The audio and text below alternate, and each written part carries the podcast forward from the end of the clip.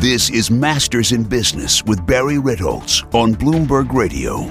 I am just beyond thrilled to introduce our special guest today. And I know I say this every week. We have a special guest. Today we have a special guest. Uh, his name is Bill McNabb. He is the Chief Executive Officer and Chairman of the Vanguard Group, which is one of the world's largest investment firms managing $3.1 trillion. Everybody knows who Vanguard is. They are essentially the father of indexing um, and have, have really just made a tremendous dent on the world of investing. Uh, Bill was really generous with his time. He spoke to, hung out for almost two hours, and we talked about everything from what Vanguard was like in the old days to who influenced him and, and where Vanguard is going in, in the future. I, I thought this was a master class in exactly what is happening in the world of investing today and what is the right approach to to either being an investor or being an investment management firm. Um, he is incredibly accomplished. He joined Vanguard 30 years ago. Next month is his 30 year anniversary. He became CEO just before the financial crisis blew up, a month before Lehman and AIG and Citi and everybody else blew up. He was named uh, CEO and really talk about having a front seat uh, on the past 30 years of changes in the financial world. For those of you who are either investors or work in the world of investing, this is a absolute masterclass. We spoke for so long. I think you may want to listen to this in two halves. All of it is absolutely fascinating. He's really an incredibly insightful, accomplished guy, and um, I think you're in for a treat. So, without any further ado, here is my interview with Vanguard CEO Bill McNabb. This is Masters in Business with Barry Ritholtz on Bloomberg Radio. My special guest today, and I say special guest every week, but this is really a special guest, is Bill McNabb. He is the CEO and chairman of the Vanguard Group, which manages a little over $3.1 trillion. Bill, welcome to the show. Thanks, Barry. It's a privilege to be here. So let's give a quick, I don't want to spend too much time on your CV. Um, but a quick background: you've been with Vanguard since June 1986. That means your 30 year anniversary coming is up. coming up next yeah. month. That's that's amazing.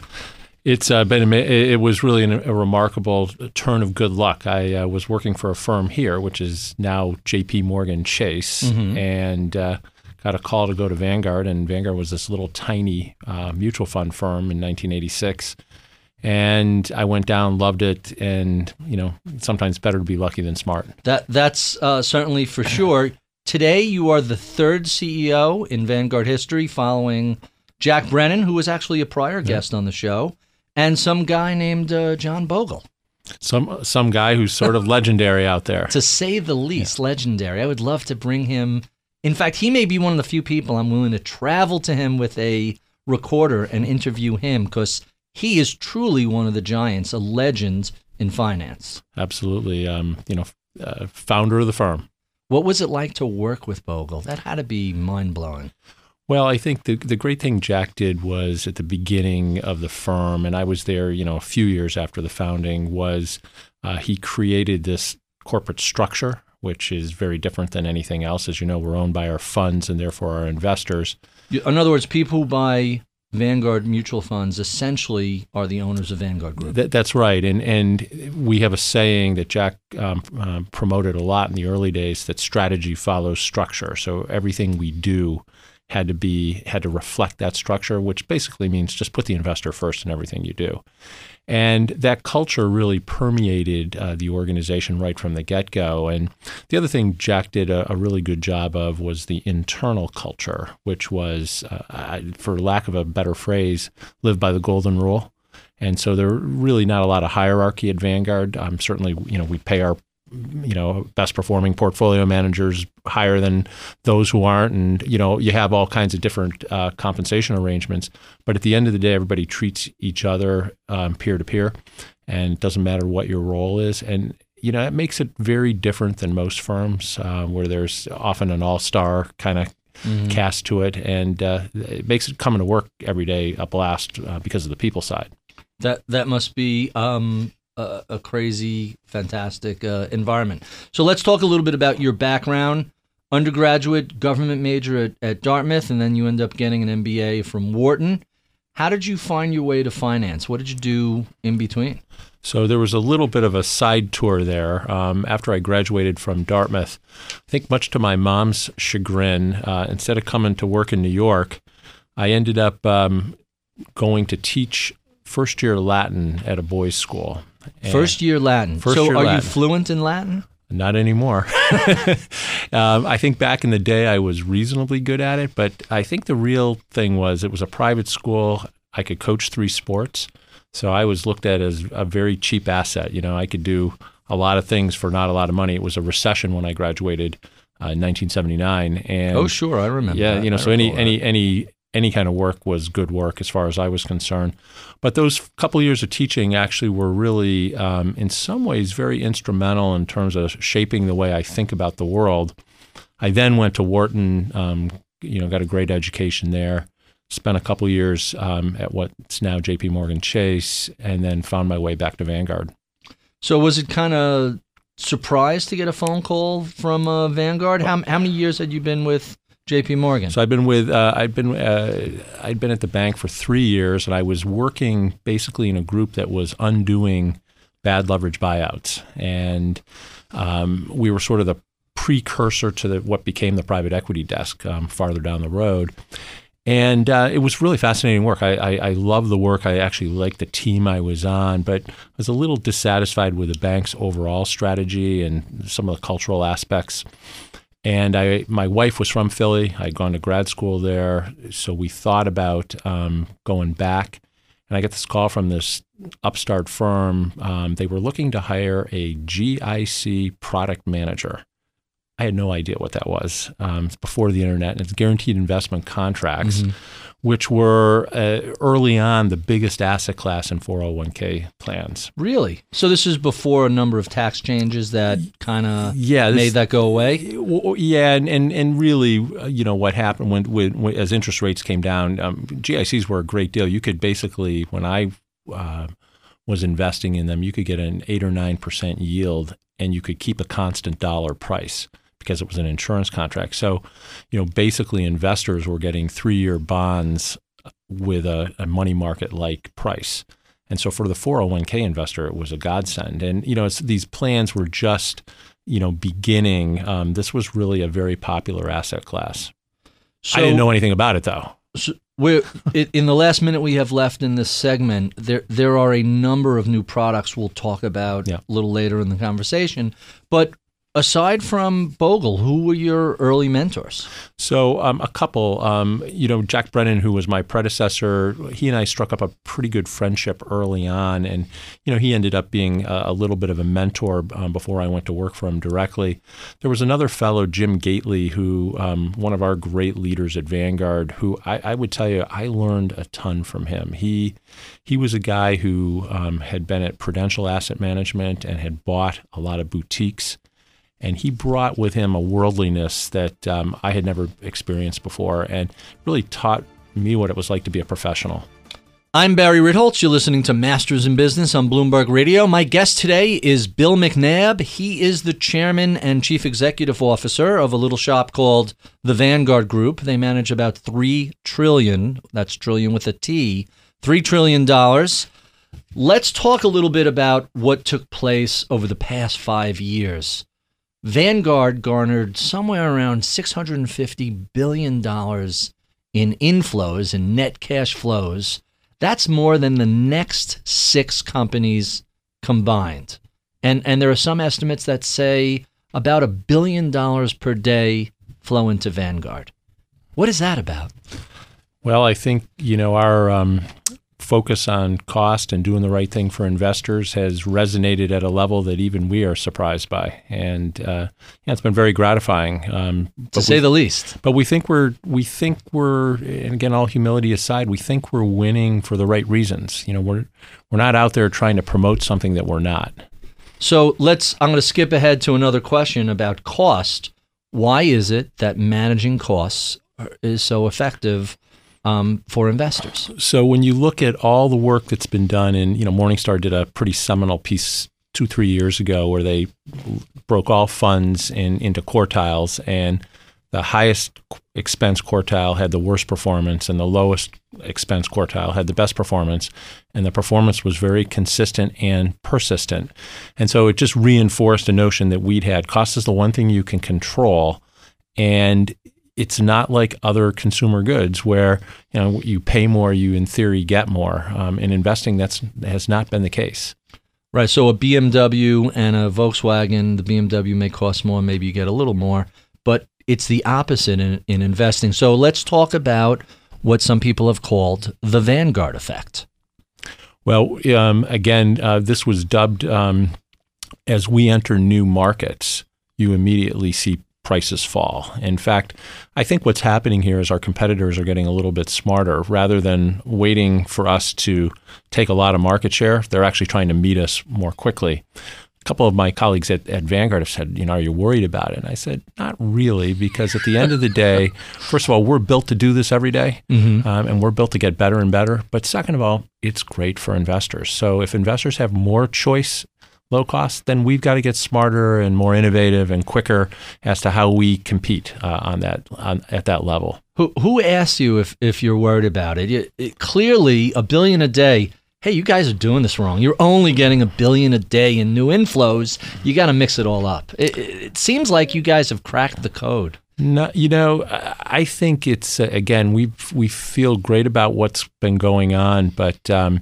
Andy Grove is one of my uh, favorite executives, and he has this phrase, only the paranoid mm-hmm. survive. And uh, I really believe that. So the minute, minute any complacency starts to show itself at Vanguard, we get very uh, skittish. So let's go back to your original principles. There, there are four principles which I really like, and it, this will give people a sense of how you approach the world.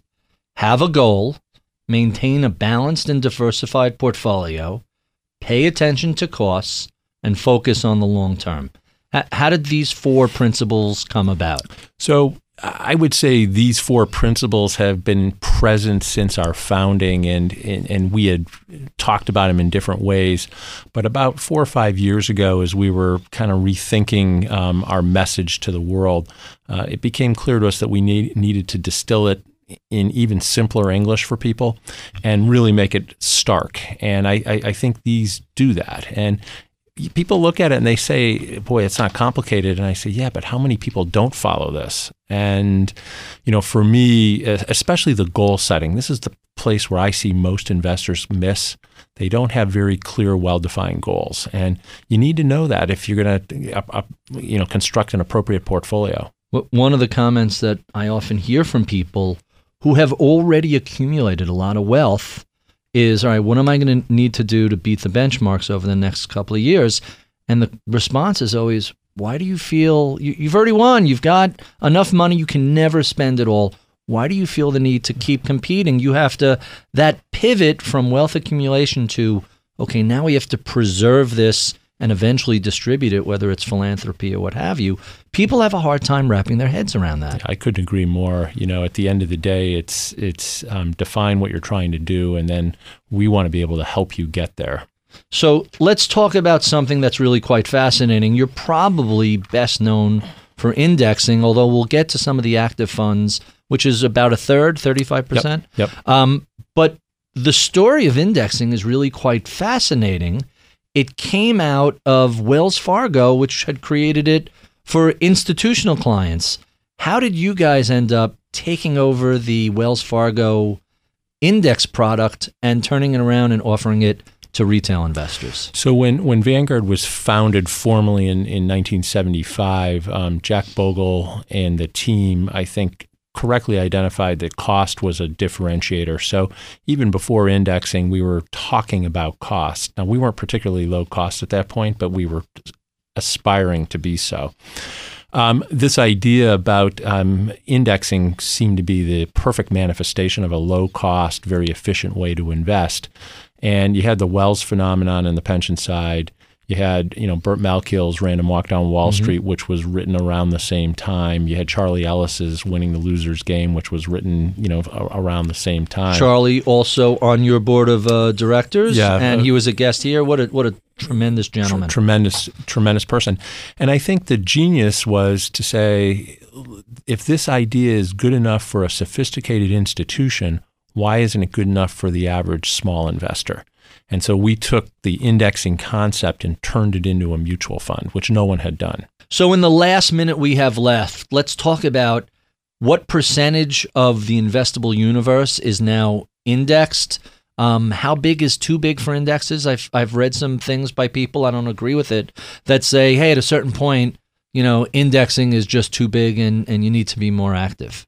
Yeah. So first of all, I don't agree with the premise, but even if you did, indexing is still a very small percentage of the world's market cap. So in the U.S., the you know the big change in mutual funds has been indexing has now risen to be about 35% of U.S. mutual funds, but mutual funds on the equity side only represent about 25% of, of, of, the equity market.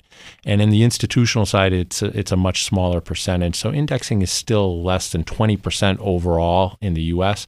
And if you go abroad, it's a couple percentage points. Really tiny. And so there's a huge opportunity for it to become much more significant. I'm Barry Ritholtz. You're listening to Masters in Business on Bloomberg Radio. My special guest today is Bill McNabb, who took over as CEO of the Vanguard Group. How's this for timing? August 2008. And in case you forgot, that was about a month before the world really blew up. What was it like running an asset management shop in the middle of that turmoil? In a word, it was frightening, um, to be very honest. It was, um, at the same time, um, probably will be one of the defining parts of my career in that um, the team that I worked with, we got a chance to experience things I hope no one else ever gets to experience. And we got a chance to, I think, influence events a little bit um, and, and hopefully move things in a good direction for our clients. But it was it was amazing to to watch it all unfold. So, what were the, some of the specific challenges the, both you personally as a new CEO. I mean, you had been with Vanguard since 1986, but you're taking over running the shop. What challenges did you face, and what sort of challenges did the staff have to deal with? Yeah, so in, the, in the midst of that. So there were sort of three levels of challenges. So the first was pretty tactical but big. The whole money fund industry was under um, you know fire, and what were we going to do with um, the money market funds that we were mm-hmm. managing, mm-hmm. and how was the Treasury's rules and, and and the intervention that was occurring? So we can, you know, that was a big topic. The second that that was the whole breaking the buck situation. Yeah, so reserve happens. reserve fund broke the dollar, and the question was, would anybody else? You know, we believed very strongly that our funds were incredibly well positioned. Um, our prime fund which you know is supposed to be in commercial paper CDs and so forth. We were 65% government treasury at that point, so it was super safe. We had been very worried about what was going on in the housing market, but there were still you were watching the rest of the industry um, struggle with it. You know, the second thing was we were watching our investors um, behavior and and listening to them call and ask us, you know, what's happening and you know what should we do? That was the biggest question. What should we do? And then the third thing, we actually had uh, our, our staff saying, "What's this mean to all of us?" Because as you may recall. Uh, it was Armageddon in, mm-hmm. in, financial services, and people were laying um, thousands of workers off and so we we did you know three really important things. One, we you know, on the money fund side, we knew we were we were in really good shape. Um, and we got engaged with the SEC in terms of beginning to move the reforms forward right from the get go. Uh, second, in terms of our investors, um, most of our competitors actually stopped talking, you know, to the press and stopped going out and uh, meeting with clients. At least that's what we heard we were very vocal and very visible. And we were very clear that we didn't know how this was going to all unfold. but that you had to step back and, and again sort of go back to basic investment principles here. And what we saw was it had a real calming influence on our investors. And you know, I did a, a webcast um, probably October of 09 or 08, and I think it was downloaded 100,000 times in 24 Wow. hours. It was it was a remarkable number. Pe- people were hungry for Information. Right. They wanted, and, And- not just hand waving and Right. people running around screaming, but you come across as a, if I may say this personally, a rather calm, collected individual. You're not one of these people that are going to be running around with your quote unquote hair on fire. I think it was really important to project that because, you know, there was certainly lots of commentary out there that the world was ending as we knew it. We didn't see it that way, but we knew it was going to be rough. And then the third thing we did, um, which again will seem tactical, but it was really important, we said to our people, don't worry about your jobs. You all have jobs, and you're, you're here to serve the client. And stop worrying about no one's going to lose their job over this. We want you focused on being here for the client. And boy, that set a tone inside. I also think it really helped with the client interactions because people had confidence when they were talking to clients. I, I was going to say that really has to come across in all sorts of subliminal ways. Right. If you can tell when you're on the phone with someone who's worried about their job, uh, I've never heard or read that before. Has that been publicly disclosed? no, I haven't really talked much about it, but um, it in the was- midst of the crisis, you said. So, how many people work at Vanguard back so, then? Uh, back then, it was about twelve thousand five hundred. So you said nobody's getting fired. There are no layoffs. We're good. We're going to make it through this fine. And I think what it allowed us to do was to be really well positioned as the markets began to turn and you know activity began to pick up. We were firing on all cylinders, and we were ready to serve clients. We were we actually kept our investment in the business going during this period. So in our last minute or so in this in the segment, the one data point that really stunned me, was really surprised me, transaction levels during the great financial crisis at Vanguard were actually much lower than normal. What does that say about the firm and what does that say about your investors?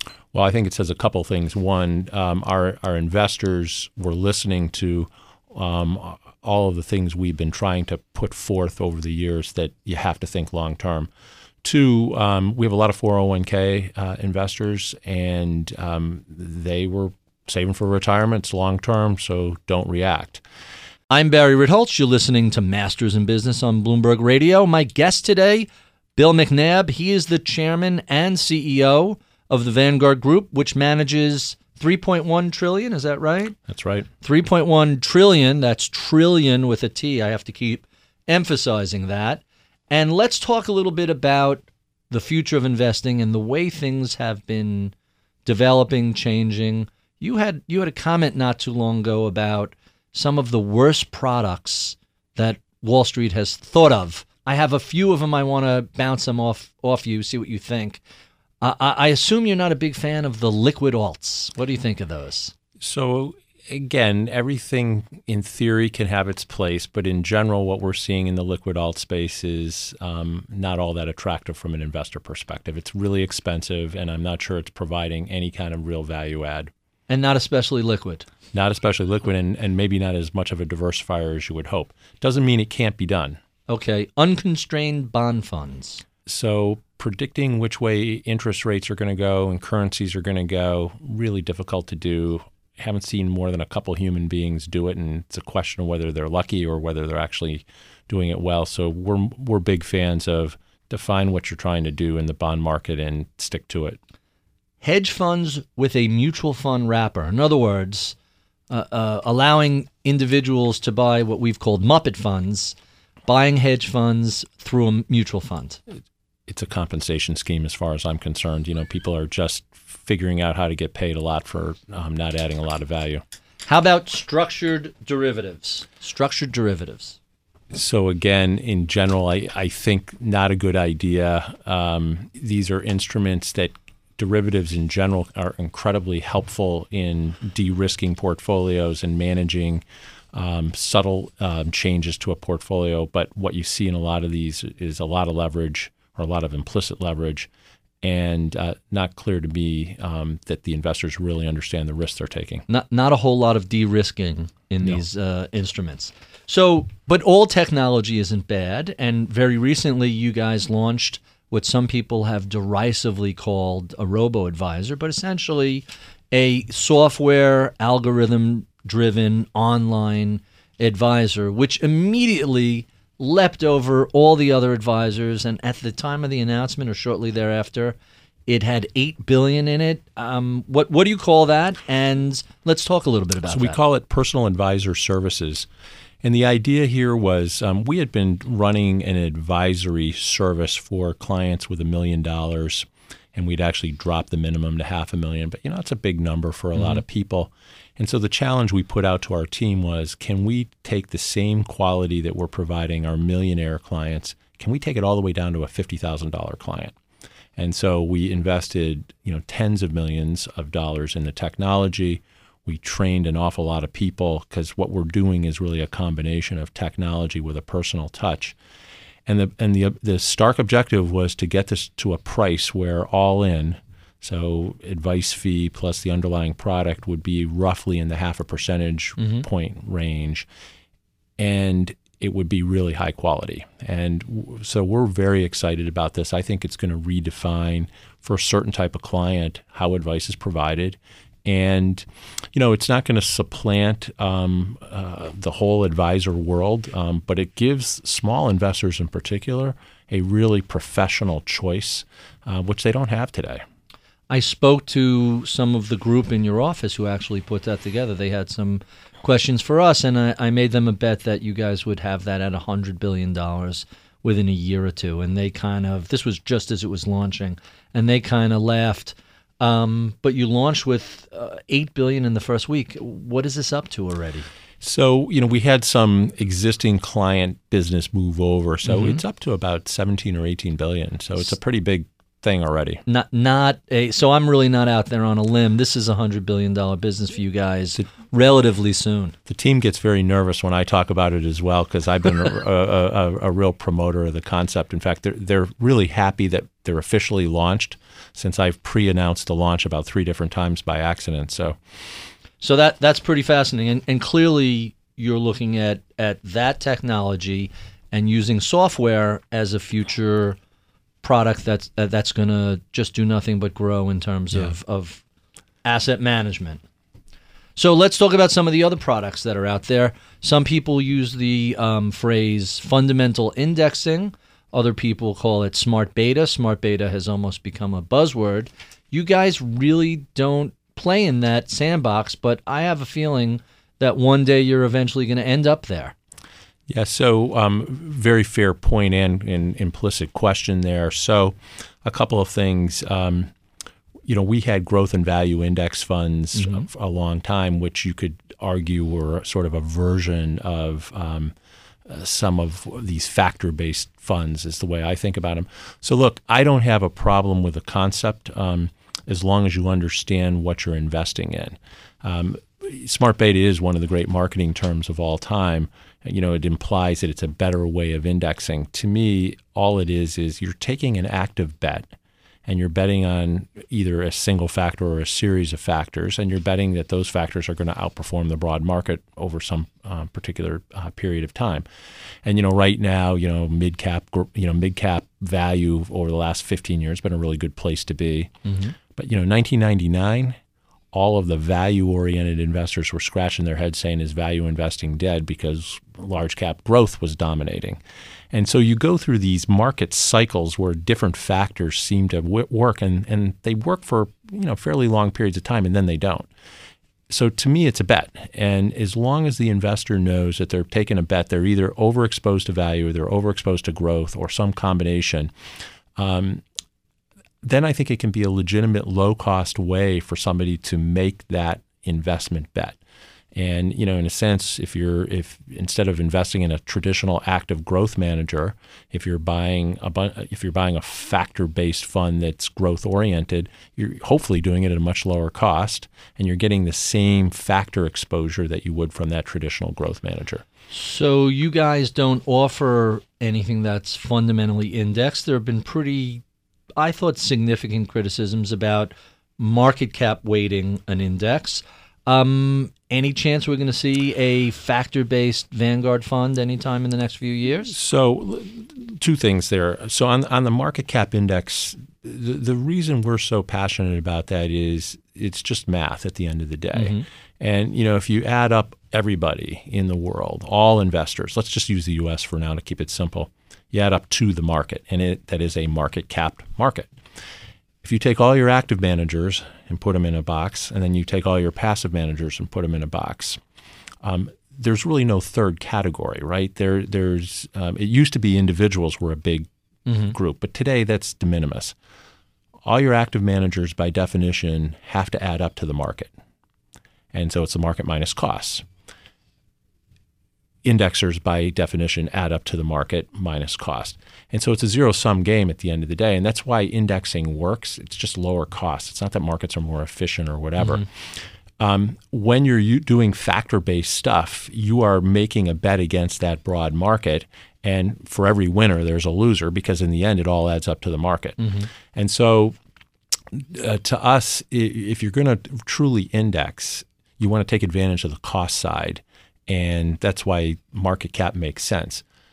Now, if you want to make an active bet, you have a, a view that you know value is um, is cheap today versus growth, then you could argue that a factor-based fund can be a really efficient way of doing that. And as we think that through, I think that is going to um, perhaps influence our product development in the future because it could very well be a good way for a manager to make, you know, a, an advisor in particular, like yourself, make that kind of um, uh, bet if that's something that you wanted to do. You know, we've had Rob Arnott of uh, Research Affiliates on, and the argument that he's made is hey, towards the end of a cycle when things get a little crazy, and you could think of 99 2000 as a perfect example, all of the cap weighted items just went berserk and then got crushed on the other side of the cycle.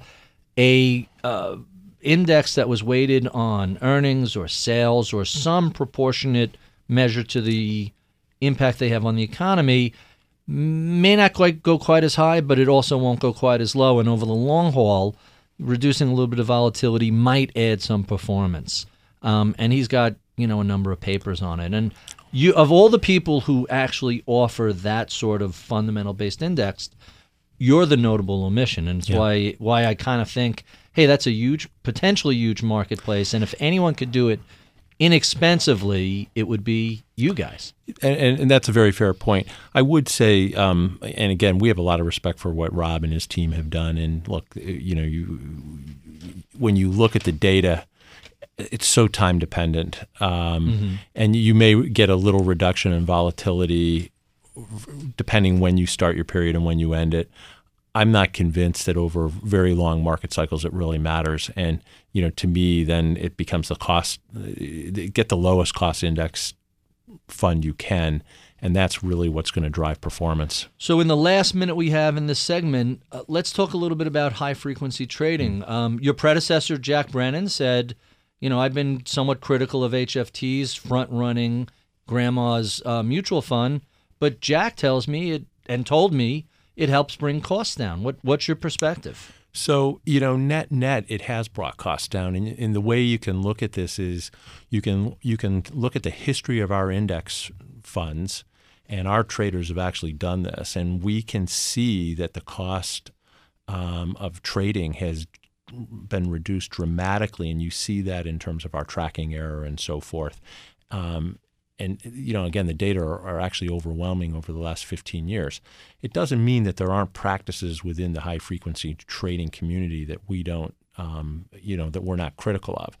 But one of the things during sort of the high, the flash crash mm-hmm. aftermath, there was a lot of let's just ban high frequency trading, and what we were very afraid of is if you pull that thread, not quite clear what would be left um, because the high frequency trading actually does knit together this very you know this very granular disparate market that we have.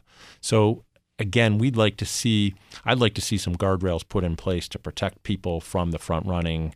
Um, you know again i've never been a fan that you know latency should give you an advantage mm-hmm. um, versus somebody who's a mile further away. It doesn't really make any logical sense. I don't think it's making markets better but I do think conceptually, um, you got to be careful around um, being too critical or, you know, undoing everything, or the markets aren't going to be uh, knit together the way they need to be knitted together. I mean, I, I'm not sure anybody would design the markets with a blank sheet of paper the way they are. But since we've had, um, you know, really since the late 90s, um, when we've seen this tremendous expansion of pools of trading, you know, we've really seen a pretty, we, it's a very different market than when I started out. To, to say the least. Bill, thank you so much for spending so much time. You can hang around a little bit. We'll continue this conversation. Be sure and check out my daily column uh, on BloombergView.com. Follow me on Twitter at Ritholtz and check out the rest of our conversation. You could see that at Bloomberg.com or on Apple iTunes. I'm Barry Ritholtz. You've been listening to Masters in Business on Bloomberg Radio. Welcome back to the podcast portion of our interview where I basically take the mic out of my ear and not worry about radio segments and loosen my tie. I'm literally, literally doing that. Oh, there goes my subway card. Bill, thank you so much for doing this. I, I have to tell you, I was really looking forward to this. You guys know I'm a huge Vanguard fan. I'm a big Jack Brennan fan. I'm somewhat of a Bo- Bogle fan, although I do have uh, I have a little bit of a beef with with Mr. Bogle. And by the way, if, if I think I know where that one's going. if you bu- if you ever want to have like a miserable couple of days, write something really negative about Apple. Not that I do that. I've been a Mac fanboy Right. forever, and the emails light up. I wrote what I thought was a very measured, very circumspect. I I don't even want to call it critique. Just, uh, hey, you know, Jack Bogle is a legend, and he created one one of the most successful investing companies in the world. But he's kind of anti ETFs. He thinks people potentially overtrade them, and he's not a big fan of international. And you and I both, uh, you you really have expanded the whole international business. So so let's talk a little bit about um, Mr. Bogle, who, by the way, I would love to interview. I would love to sit and talk to him because I think he's a fascinating guy. I'm, I'm sure he would love to do it. Okay, we'll we'll set that up. But what about this ETF thing, and what about international? So, you know, ETFs, we look at ETFs as just another product structure, frankly. Um, and what it's allowed us to do is to take the indexing story, the low cost story, to a much broader group of investors. And because of the way ETFs work, um, for many advisors, for many, especially if you're on a brokerage platform, it's just a lot easier to implement than traditional funds it does not mean that we endorse day trading or you know minute by minute trading of ETFs. In fact, just the opposite. We believe very strongly that you know long term investing is the way to really uh, accumulate wealth. There, there was an article in the Wall Street Journal that I remember reading and just falling off my chair laughing about somebody wants to park $40 million in short term bonds, and there's a cost to move in and out of that. And you guys said no thanks, and the person lost their mind. So if you're focused on long term and someone says, here's $40 million for, for six months or 90 days, your answer was no, all that, all that cost comes on the investors, and that's wrong to do. Comes on the current investors, and in that particular case, we were in a, a declining yield environment, so it was going to also diminish the yield of the portfolio pretty dramatically. So our portfolio manager appropriately said, "No, we're not going to accept the money." It actually uh, did end up on the front page of the Wall Street Journal. Um, the guy went to the SEC. Um, he went to every major news publication, and it, it turned out to be actually one of the best things that we couldn't have asked for a better story because it really underscored what we believe, which is take care of the existing investor, and the next investor will find you if you if you have a reputation for doing that. I, I think one of your competitors had come out and said they're absolutely right. Why would you put your existing investors' cost structure at risk? So someone, hey, there are there are mech, there are tools. You want to put it in a money market fund. Right. You want to put it somewhere. There's a place to put it, just not short term. Not in that Uh, fund. Right. Uh, th- that, I always thought that was pretty amazing because everybody else is so desperately chasing assets to turn around and say forty million dollars is a chunk of money, but no thanks. That that just always stayed with me. Well, in in that particular time, we were a lot littler firm than we are today, and it was a pretty significant purchase. But again, i- you know, it sounds really simplistic, but if you do the right thing, usually in the end, it's a good strategy. Not not a bad um, business mantra. Um, so I have so many questions. I don't even know where to begin. So let me let me ask you the question that when I was describing this upcoming interview to somebody, someone said to me, "Hey, you know those guys only fly coach. Is this true?" So we only book coach. Now I have flown so many miles that I do get upgraded every now and then. And so I by wanna- the way, for radio listeners, you're 6'2", 6'3", How tall are you? Six five. Yep.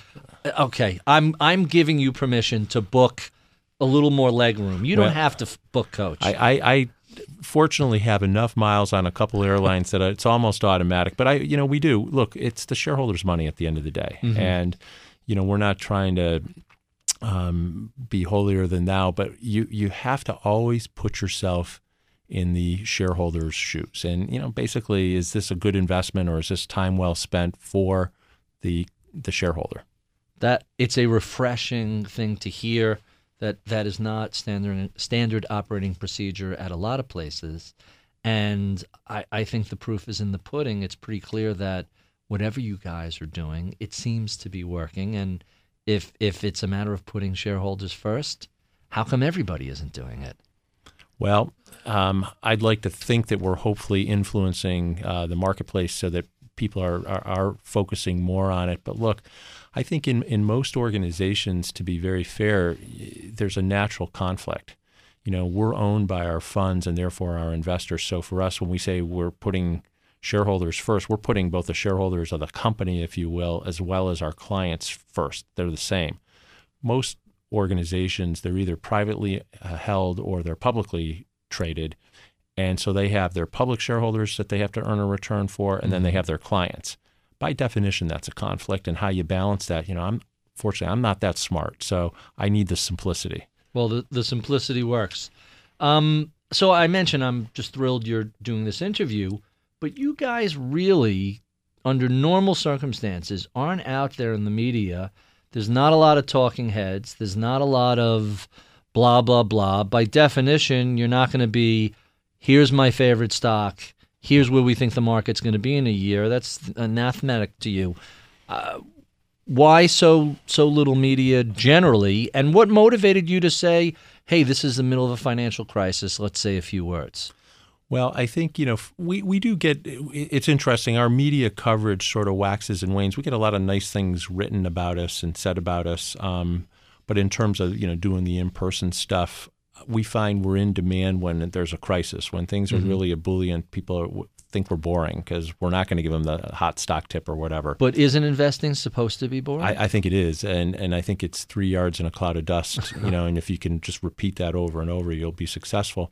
You know, during the crisis, though, we were we tried to be more front and center. We we felt that there was a real need to um, stress to people we did not think the world was going to end, and eh, as a result, they needed, despite all the emotional trauma that was going on uh, due to the market, they needed to be able to see through that. And if we could help that in any way, you know, we really felt it was our responsibility to do that. and so you guys ventured out and did a little more media than usual Yeah, we did a lot more media than usual. Um, you know, either our own private webcasts or, you know, um, I, I, our chief investment officer at the time, Gus Sauter, and I probably did half a dozen television shows within a month, which would be typically more than we would do in a couple of years. so let's talk a little bit about gus sauter we we briefly hinted at at it earlier um, he's kind of a legendary guy isn't he Uh, yeah, I love Gus, and um, I was very blessed. Um, I joined Vanguard in 1986. Uh, Gus joined in 1987 and moved in two doors down, if you will, from my office, and we became really good friends right from the get go. And one of the things that really was remarkable about Gus is um, the in, the investment guys would all talk about um, what a, how great he was with computer science, and he could sort of translate investment ideas into code. And the computer guys would all talk about how great he was on the investment side and math, and how he could explain all that to them. And he just had this ability to uh, get stuff done. He also was a great spokesman for us because he got out there and he could take really complicated ideas and boil them down to um, you know sort of their their real basic, most simple concepts. So who fills that role today So, um, fortunately for us, um, one of the things Gus did was he developed an incredibly deep team. And we then moved one of our key leaders, um, Tim Buckley, uh, who had run our retail business over. And some people saw it as a non traditional move because Tim hadn't grown up in the investment portion of the business. But he had spent his whole career getting deep on, on the investment side. And Gus told me something really interesting right before he retired. He said, Look, when you're looking for my replacement, you're not going to get somebody who came up the way I did. You know, I, he, he started out, he traded stocks, he, he wrote the original code for optimizing our index funds. You know, he was very hands on. The group has gotten to be very large. You know, our investment team now is several hundred people. Um, you know, we Wow. run two plus trillion in Malvern. And so um, he said, you're going to need somebody who's a great leader of people and developer of talent. And you're going to need somebody who can really sort of think um, about the intersection of technology and investing going forward. And Tim met both those criteria really well, and he's just done a fabulous job. So, who else has, what other investors have influenced your thought process? And it's really a two part question. Part one is about investing and thinking about managing other people's money. But the second part is about running an investment business, which I don't know if people realize is a very unique animal compared to other businesses. So outside of Vanguard, because I've had a ton of influences inside the the company, um, you know, from just a pure investment perspective, um, two of my I, I actually I run a risk here because I have a lot of people I really enjoy uh, talking to, but. Um, there's uh, the original Windsor team, uh, John Neff, uh, who was Sure. the legendary value investor. Watching him um, talk about stocks and the way he thought about the markets um, is a young um, person in Vanguard. You know, it was like a free education. It was unbelievable. It was like getting your master's, PhD, and advanced PhD all at once because you he just was so insightful. He knew more about the companies he was investing in than their own managements did. Wow. Um, I also had the great privilege of watching PrimeCap um, evolve as a firm. We hired PrimeCap very early, and, and PrimeCap was a group that spun out of Capital Research. And the founder was a guy named Howie Schow. And uh, the original team, um, again, they were just so talented. They were, and they were very different than the Windsor team. They weren't nearly, they weren't deep value. They were kind of growthy, but growth at a reasonable price. But it was more just we're going to find really good companies, invest in them, and watch. And what was interesting is, um, you know, so we're from Neff. I learned being a contrarian is never a bad thing. And from um, PrimeCap, I learned about patience. Um, they have very low portfolio turnover, one of the lowest turnovers of any active manager. And they would uh, make very concentrated bets as well, which, uh, if you're going to invest in active, if you can get low cost and some concentration, I think it gives you your best chance of Don't- outperforming. Don't be a closet Don't indexer. be. That's exactly right. So th- those two um, people had huge influence early in my career.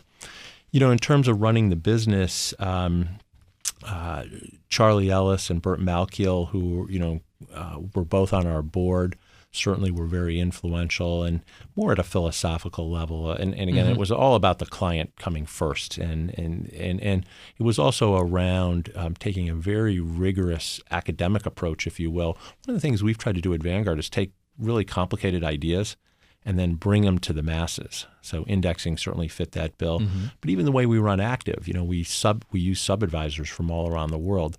That was very much the way pension funds and foundations and endowments worked. Early on in the mutual fund business, everybody's active teams were all in house. So we were really the only guys doing this.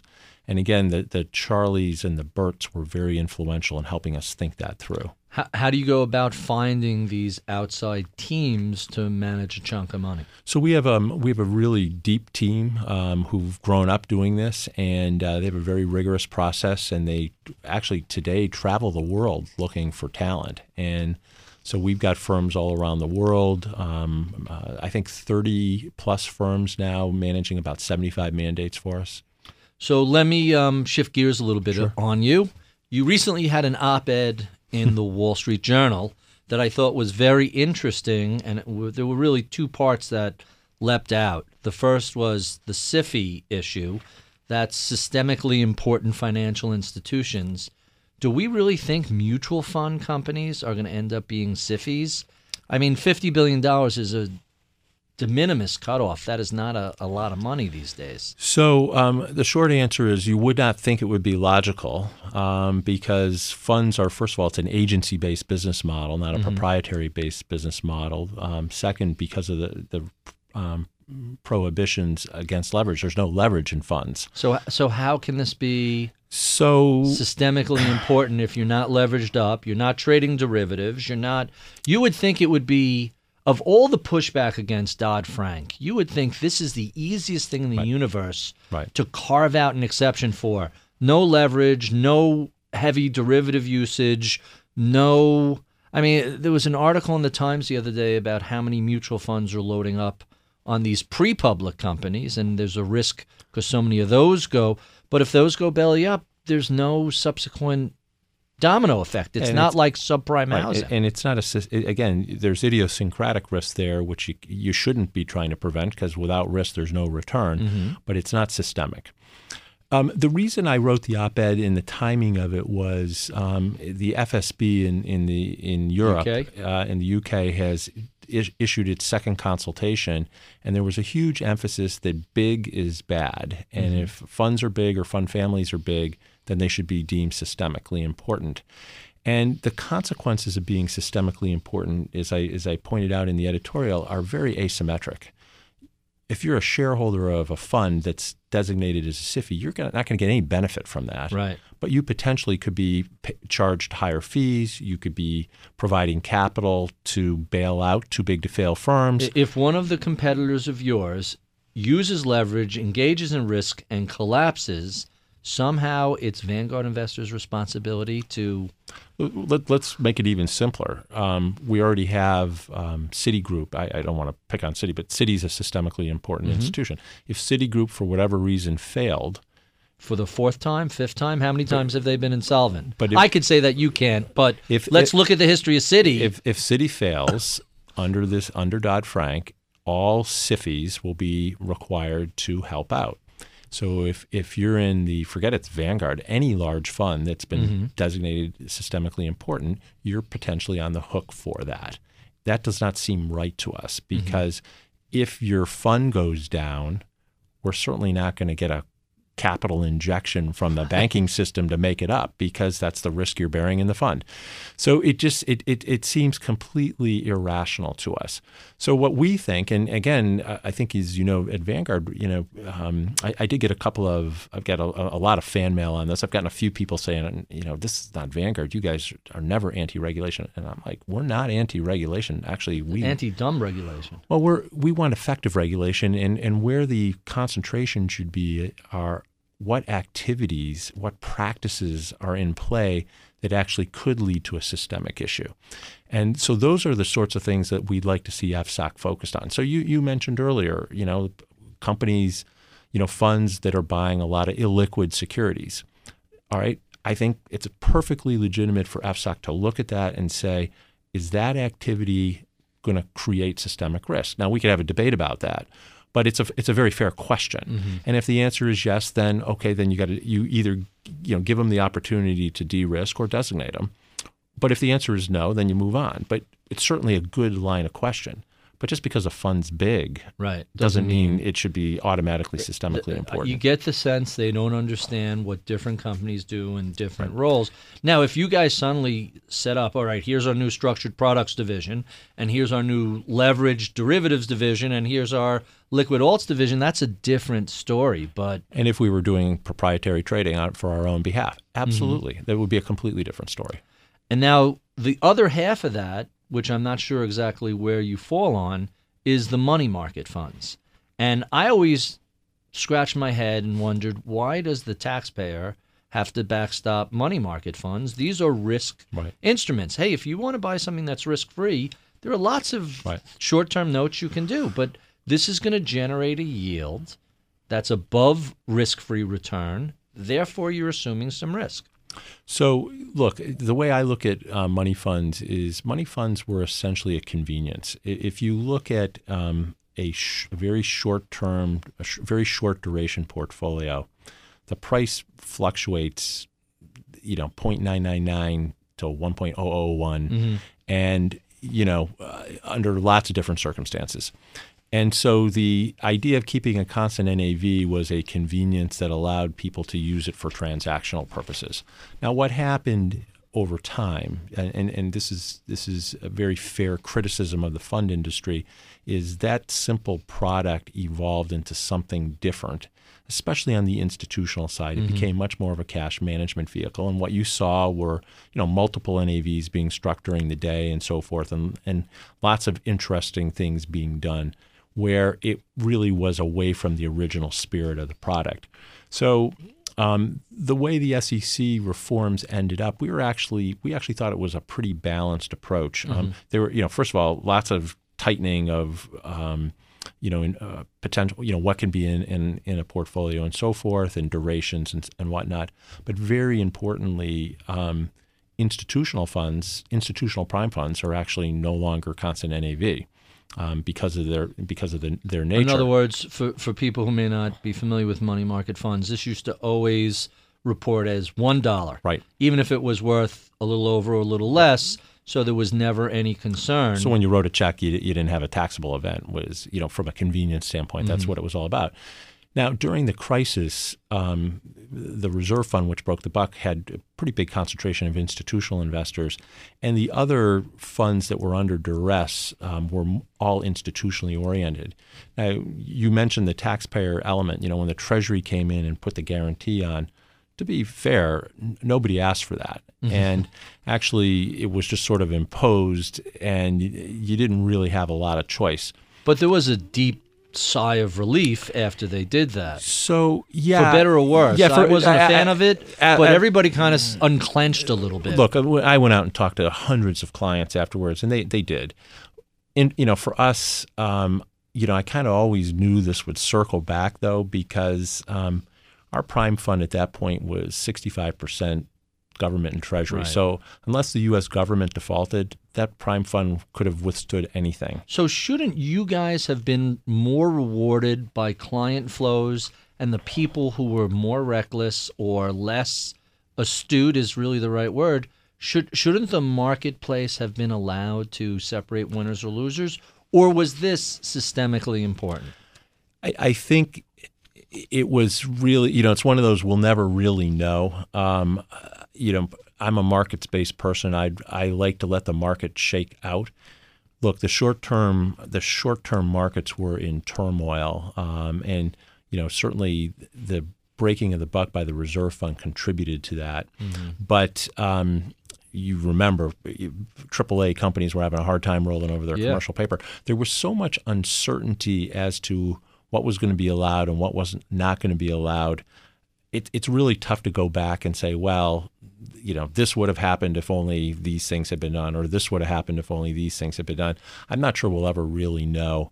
Um, I think I think the regulators did the best they could with the information that they had at the time. We, we need to run a series of controlled experiments. Yeah, yeah. In one universe, we allow Citigroup to go under and in another universe we save Lehman, and then we run these simulations and see what happens. Unfortunately, we, we didn't get a chance to do that. Let let's stick with regulation a little bit. I have two related questions. First, what what should the SEC be doing better? What does good financial regulation look like? Yeah, so I, I think the SEC um, has been moving in a in, in a very constructive um, direction. I think Mary Jo White has put some real, um, you know, clear markers in the sand around what her priorities are, and I think she's done a pretty good job. Um, you know, she's tough. I mean, she's that's her know, reputation. She was a prosecutor, a prosecutor in the Southern and, District for and she's for a she, long time. She's very tough, but I think she's very fair. She's you know incredibly um, open to getting feedback, and she you know she really processes it very quickly. I, I think what the SEC is trying to do in terms of gathering, um, doing a better job gathering data, um, so that they really have a better view into what's happening into markets is a really good thing. And a lot of it, you know, the fund industry, um, we're the most transparent there's all this money outside the fund industry right. that they need to get their handle hands around what's actually happening. And I think they're actually trying to move in that direction. So to me, that's a top priority. When you say outside the fund industry, private equity, hedge funds, hedge funds, private equity, um, but separate accounts. I mean, you know, there's there's more money in separate separately managed accounts on the institutional side than there is in mutual funds. Oh, really? And That's a big number. It's a huge number, and so um, they're trying to get their handle on all of that so that they can really appropriately assess, you know, wh- where are their risks uh, and so forth. I think um, they need to. Uh, there, there's still some opportunity for um, harmonization with the other agencies. I mean, it's it's pretty complicated to figure out who's in charge of what. You know, between the CFTC, the SEC, now the DOL, and on certain issues. Let's talk about the DOL because that's a fascinating conversation. Um, so after the financial crisis, part of Dodd Frank more or less directed the SEC to review some of the issues that involved brokers, advisors, RAs, etc. And I think it was 2012, the SEC comes out with a report that said, we think the fiduciary standard, which is quote unquote whatever's in the client's best interest, is really the appropriate standard for everybody, and let's enforce this uniformly. And it never made it out of committee. Three to two, it lost. But then the Department of Labor kind of said, okay, we'll pick this up back door and pretty much mandated that 401k Right. management. And my wife has a 403b, which is PS, mostly Vanguard.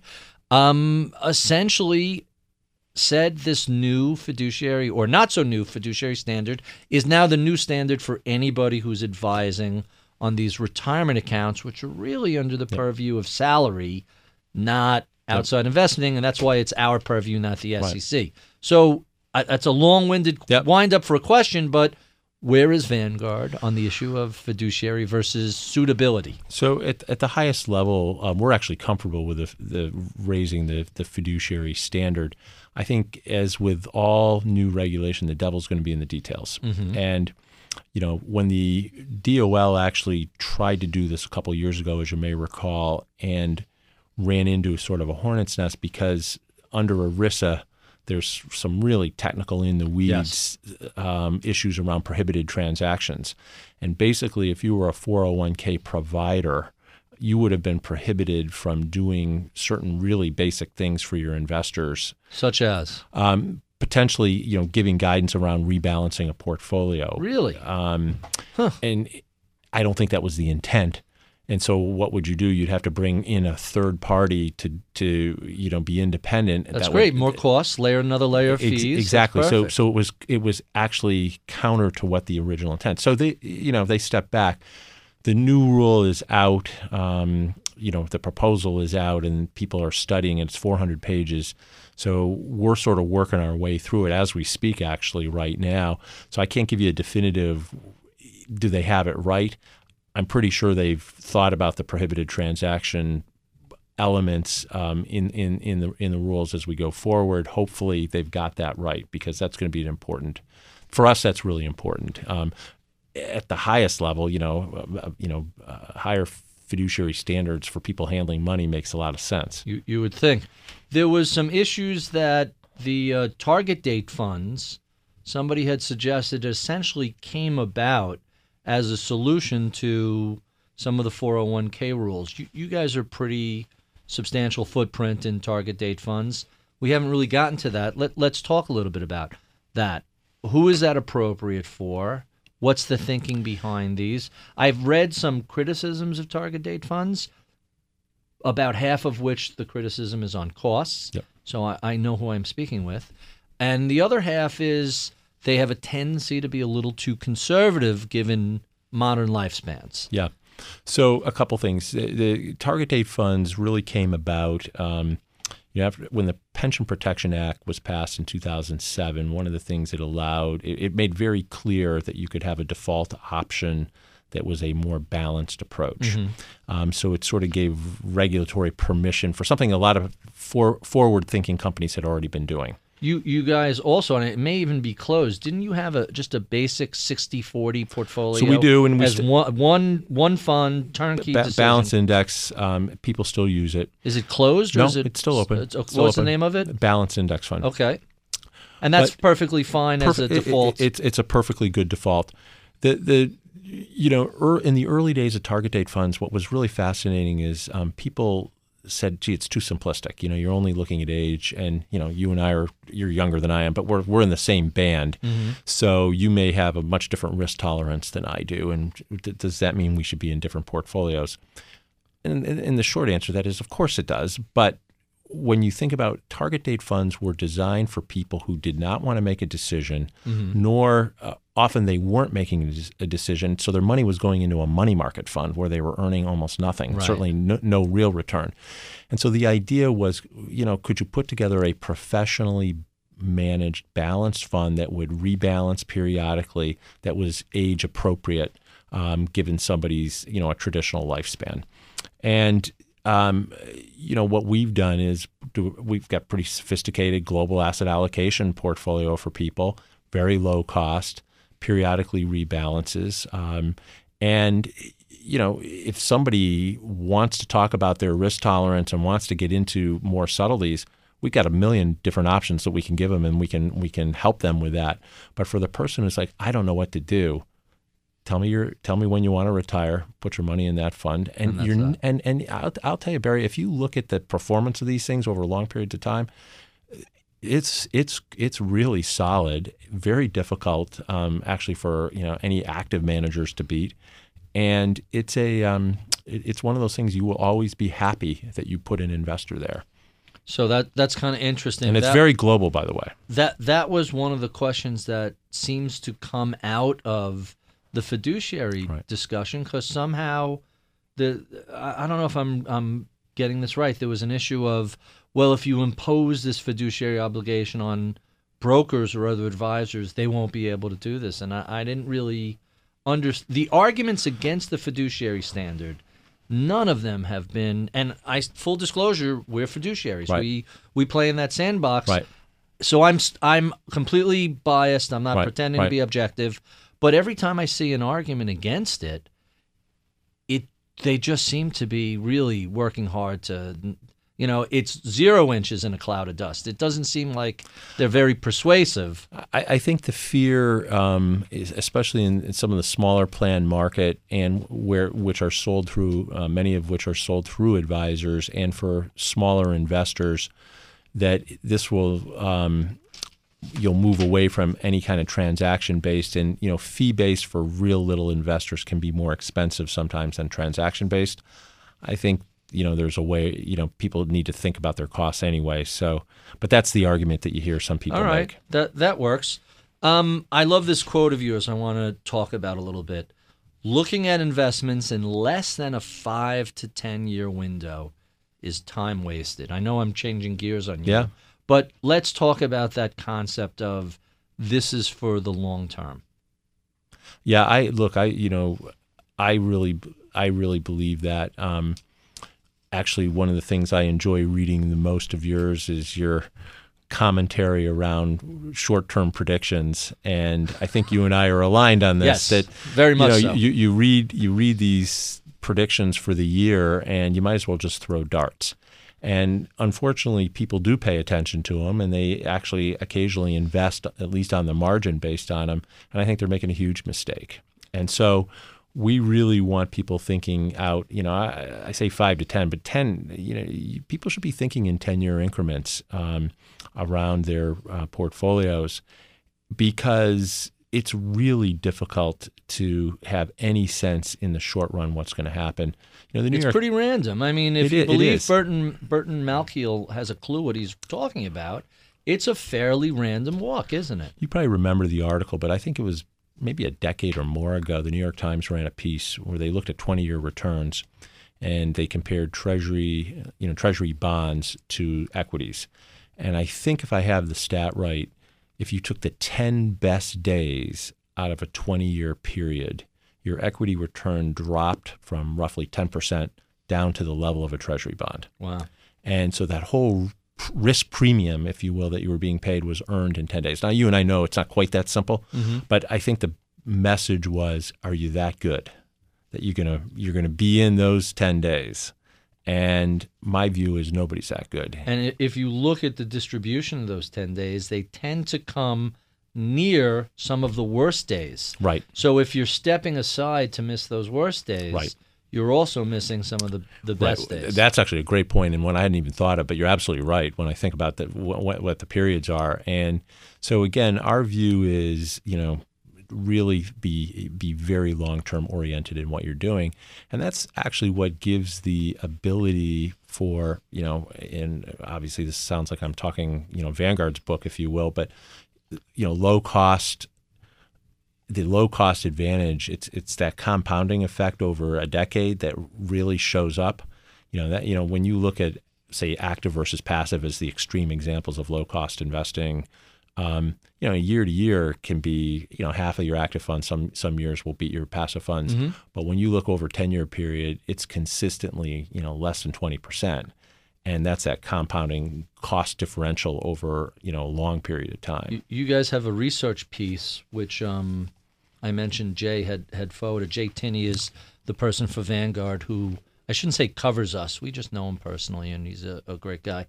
But he sent a research piece and showed the difference between low fee and high fee over 30 years. And if I'm doing the math right, at the end of the period, especially 30, if you're looking at three decades, the return difference is is an order of magnitude. It's just a tremendous impact.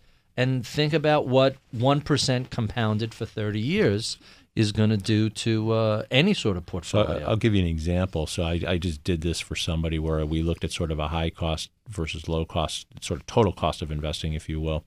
Um, so looking at a place where they were getting advice and whatnot, the um, the difference in the ending balances um, translated into a forty percent difference in That's income. amazing. So you know, basically, imagine your your standard of living up or down forty percent based on, on on this effect. That that's a meaningful that's a meaningful swing. Um, let's talk about valuation. So you guys, if you're thinking long term, I keep hearing from people and reading stocks are high, bonds are high, everything's high, expect low returns going forward, which is sort of a prediction. Some people say it's really just basic math, but to me it looks like a prediction that the economy isn't going to accelerate, that earnings aren't going to normalize, that we're not going to eventually come out of this deleveraging period of which we're still you know, I think the U.S. population has deleveraged about 25% hmm. of their Right. excess pre crisis debt. So we could still only be halfway through the healing process. What What's your perspective of valuation and, and what does it mean to forward expected returns? So I, I- I'll give you I'll, I'll give you all the appropriate caveats. So one, you know, we're living in a period like none we've ever lived. We've never seen the Fed do what it's done the last six years. And if you put the pre-crisis easy money period on top of that, you know, we've lived in a decade of a decade of very easy money. I don't know how to think about that. To be perfectly honest, I've killed myself thinking about it all the time, and I don't know when it ends and how it ends. Um, so l- let me make that. I'll I'll send you an email afterwards. Yeah. I'll explain it all to you. Which I'm, I'm I'll, I'll, I'll, that'd be good because Nobody It- knows. This it- is it- clearly you're you're nailing. it, it worries me a lot. this is clearly uncharted territory. I know you could. People have made the argument. You know, you look from 1930 to 1950, rates were low, but you can't say they were at zero Right. for six years. Right. And and there wasn't QE back then. Right. Clearly, this is Right. uncharted I mean, if you think, if- I mean, again, I'm going to oversimplify it, but if you think about it, um, short-term, you know, a money fund should be yielding about two percent. That's what inflation is. You, historically, Mm-hmm. the money markets um, produce roughly inflation, um, no real return, and so we've gone through a period, a, a distortion in the markets for this prolonged period of time, where essentially the short end we're producing negative real returns. Um, we've never lived through that. And typically, um, when you study history, the longer something's distorted, Mhm. the less predictable and the and the harsher the outcome is. So that's my big, long-winded caveat. Um, not much of a caveat. That's we, we we look at so we look at um, you know if you look at let's say ten years, if you look at yield to maturity on a bond, it's your best predictor of annual returns. Um, you know, plus or minus fifty basis points typically. So yield to maturity on corporate bonds is less than three right now, or right around let's say three, just around the numbers. So that's our best guess as to what bonds are going to return over the next decade. I can dream up a scenario where it's worse. I can dream up a scenario where it's better. Not many that it's better. Um, but if you do sort of a, we do a dis, we sort of a distribution of returns. The in the square, you know, the bulk of the distribution, if you will, is in around that three percent number uh, for a corporate bond. If you look at equities, you know, we're at a pretty high valuation place, um, probably top decile historically. Mm-hmm. And again, when we run, we so we run a capital markets model, which you know basically runs a Monte Carlo simulation. Um, and when historically, when markets have been valued this way, the central tendency would be to be a couple hundred basis points below long-term average, and so that would typically, you know, and again, it's a much flatter distribution with much longer tails, mm-hmm. but the central tendency is in the six to eight range. And so we've actually been. That's not horrible. No, it's not. Um, Considering again, what we've lived through, right. all things, if that's future returns, right. Th- there's certainly worse scenarios there, out there. So yeah, uh, you and I could both dream up a lot of worse ones, and we can certainly what could lead to them. And you can you can dream up a few better. Um, you know, you mentioned um, some things that could accelerate earnings and whatnot. But if you look at if you look at that, what it says is a 60-40 portfolio is probably going to be in the 5 mm-hmm. 550. So 350 real, let's say, just for um, uh, estimates. That's on the low end of yield. Sure. You know, but it's not crazy. And so what we've been doing is we've been pretty vocal about this um, because again, to me, it's an asymmetric risk for an investor. If we're wrong if we're wrong on the if we're too high, then it's going to be a really rough ride. If we're too low, then great. You know, everybody will be happy at the end. Although there'll be some inflation. There'll be some inflation. What um, the the real message is, especially for people who are in the bulk of their their earning years and in their savings years, is don't expect the markets to bail you out over the next decade. You need to be saving at a higher rate than you are, and you know for oh well, that's always one of the inputs whenever we whenever right. our CFPs run a scenario with people. It's you have to either plan on spending less when you retire right. or working longer, longer right. Or saving more. Those are the three. Which, the, which is your first choice? And there and there are no there there are no other levers. And so what you got to what you have to you know I think it's a, very much incumbent on us as professionals to make that case to people. Um, and it's hard, you know, it's not sexy, it's not necessarily a fun message. But the flip side is um, it's the responsible thing to do. And Charlie Ellis's most recent book, right, um, which is on my, it's literally sitting on my night table. That's the next book I'm reviewing. Basically describes, hey, here's a situation, and we have a potential problem down the road if we don't take steps immediately to fix it you just summarized the book perfectly in your three takeaways. I'm only I'm only yeah. three chapters yeah. into uh, it. you got the levers. That's it. I mean, that's the book. I had the uh, you know Charlie was kind enough to send me the book early, and uh, I had a chance to review it, and it's exactly his message. And look, it's the it, it, it is what it is, and you know it's up to us, I think, to really make that case. You know, look, um, I'll say something that'll sound sacrilegious, and it's not meant to, but you know, if I go back to 98, 99, mm-hmm. um, and do I have any regrets? And one of them is, um, you know, we didn't have the sophistication around our capital markets model. We, you know, we weren't doing all these Monte Carlo simulations and predicting future returns and so forth. But you knew in 99 that the next decade couldn't be great. Mm-hmm. I mean, you just knew. I mean, when stock, when PEs were where they were, when earning, you know, however you want to measure valuation. And I wish we as an industry had done a better job telling people that. And you know, there were people out there who were saying it, but it wasn't the strong voice. And um, you know, to me, uh, I, I, I, certainly don't want to go through that again. I don't think we're in that territory, by the way. Mm-hmm. But on the other hand, um, we're we're we're farther along. L- let me also point out that in so I began as a trader in the 1990s, and there was no frame of reference for anybody who was buying stocks, actively right. trading, playing the dot com game. Think about it. You you had even 1987. You know, uh, people kind of blanched. I'm guilty of it also. When Ronald Reagan came out and said, "Hey, this is just a correction," people snickered. Uh, he turned out to be right. Yeah. It was just everyone forgets 87 finished the year up 1%. So that I don't want to call it a flash crash. That major structural plumbing snafu, there was no frame of reference for Right. what would happen in 2000. Maybe 73, 74. Right. But how I know that because I'm become, I've made myself Right. a student of market history after all these years. But back then, I had Right. no idea what so a lot 1973 was. so you're absolutely right and 73 74 is the closest and you know you asked in an earlier question you know who were some of my the people who Mm-hmm. influenced me well they all lived through that so i got to hear their stories and so even though i was a teenager in 70 i, I remember sitting in gas lines for my dad to it Oh, was, sure. was the trade-off 74, Yeah. absolutely. i got to i got to use the car if i sat in the line That's right. even and odd. You know, it was um, Each day. One each day was even. right.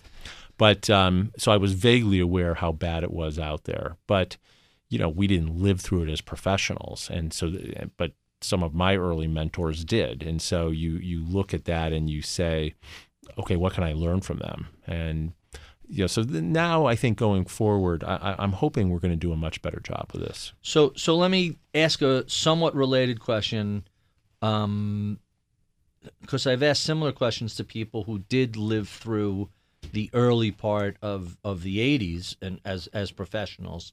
So here we are. We're six years into this bull market. We're up 200 plus percent, and there's still an awful lot of skepticism. The fact that we're talking about, hey, let's lower our expectation for future returns.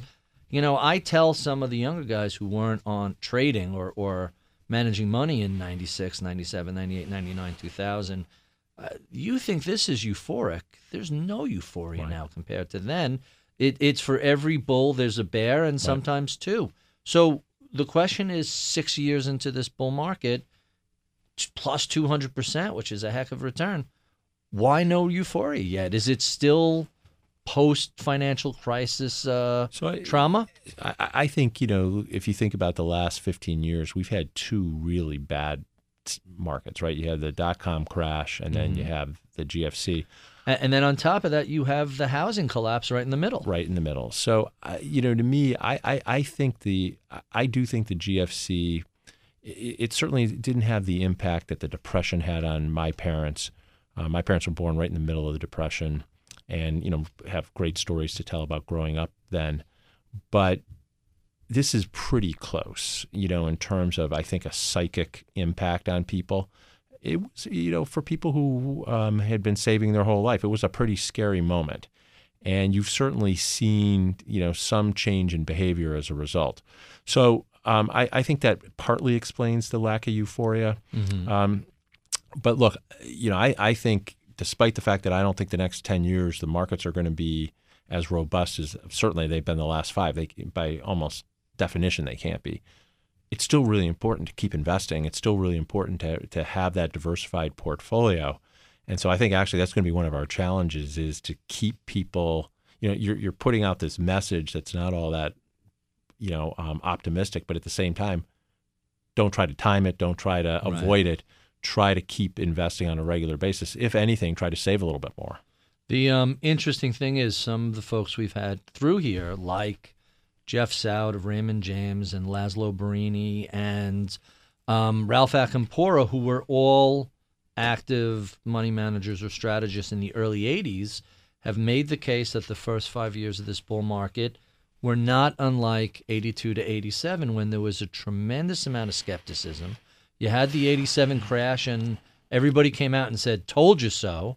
And the markets sort of gathered themselves up, and the Yep. next decade wasn't too shabby. Right. So, so we theoretically, I wonder if we're potentially in that sort of uh, secular market, if that's what's developing here. So, you know, look, I, we'd all love it if that were the case. Um, I guess I don't quite yet see the um, what's going to accelerate earnings to the level that you would need to see earnings accelerate to sort of make the valuations make sense. Which you saw, I mean, in the beginning of that period, you certainly saw earnings growing at tremendous rates, and then obviously valuations got you know uh, kind of crazy toward the end. But if you even if you back out the last couple of years, companies, you know, companies have done an awful lot to improve margins over the last decade. They, you know, they've they've been very conservative, and in fact, one could argue in some cases they may have even underinvested in in, in the future. But what we don't um, top line growth is getting tougher to come by, mm-hmm. and uh, ultimately you need top line growth. And so I'm again, I'm I'm not optimistic or pessimistic. I just don't know on that score whether we'll see sort of a revitalization of top line growth that leads to you know really sustained earnings growth over the next five six years, which would make the case that you described come true. So let's talk a little bit about um, investors today. What are they doing right? What are they doing wrong? So look, I think um, at the highest level, we're seeing better behavior um, in in on two things. One, they're paying a lot more attention to costs. And again, I know that sounds self-serving, but you know the results have actually borne it out um, from an, a return standpoint. So um, there's certainly been much more attention to that. Two, again, during the crisis, we didn't see um, you know a, a, big uptick in transaction volume. In fact, we actually saw a, a decline in transaction volume, and people actually stayed the course. Which is amazing because most shops did not experience that. So you know we were we were pleased to see that, and and again I think as a result people um, benefited from that. You know, the the the advent of target date funds, which we talked about a little bit earlier, um, it's amazing how much money is going into those in the 401k system really? right now. Um, Is that because they've become a default if somebody doesn't select a different portfolio? The, the default certainly explains some of it, but we've seen people make wholesale changes to really encourage their their folks to go into it. Um, as much as 50% of the cash flow going into our 401k system, and we have 4 million people on our record keeping system, so mm-hmm. we get mm-hmm. to watch this closely, is going into target date funds. And so that's amazing. Yeah, and and we feel great about that because it's highly diversified. You know, very global, mm-hmm. um, very balanced, and you know you can argue on the margins, but it's a really good um, solution for most people. So I think actually investors are more well diversified, probably even more than they know in some cases, um, and that's going to really stand them in good stead over the next decade. So what aren't they doing as well? Um, I think uh, the savings rates I've already mentioned, you know, if you look at the average in the 401k system as a proxy, um, they're not where they need to be. Um, I think the average large plan it's about 10%. The number needs to be more like 12 or 15. So uh, that's one. Two, I do think people still on the margin pay too much attention to macroeconomic factors. Well, it makes for fascinating conversation. And it is. And, and, you know, it's one of the things that we found as a provider is – we need to put more macroeconomic information out on our website and arm our reps with that and so forth. But at the same time, we're telling people, despite all this really interesting stuff, don't act on it. Well, we, we call those folks macro tourists. Yeah. The hedge funds that suddenly, all right, now I'm an extra expert on the Ukraine, right. and I'm short XYZ, and those funds have all gotten shellacked over the right. past couple right. of years. Very it's, difficult to do, as you know. And and again, um, I'm not going. to There are firms out there who've made a, you know, they this is all they do, but for the average investor, it's really tough. But I, will give you an interesting. Um, uh, just this is an anecdote. About a year and a half ago, I did a day on Facebook and Twitter uh, for mm-hmm. Vanguard. Mm-hmm. You know, the Vanguard accounts and I got more macro questions than anything else. And that was very different than what I used to experience answering phones and so forth. And you wait, you answer phones at, at yeah, we we all you'll like, do a day where you're yeah, in the you, help center. Yeah, where you want to, so you want to hear what investors are saying and what they're thinking, and um, see what our people are going through as well. Have you ever done a Reddit Ask Me Anything?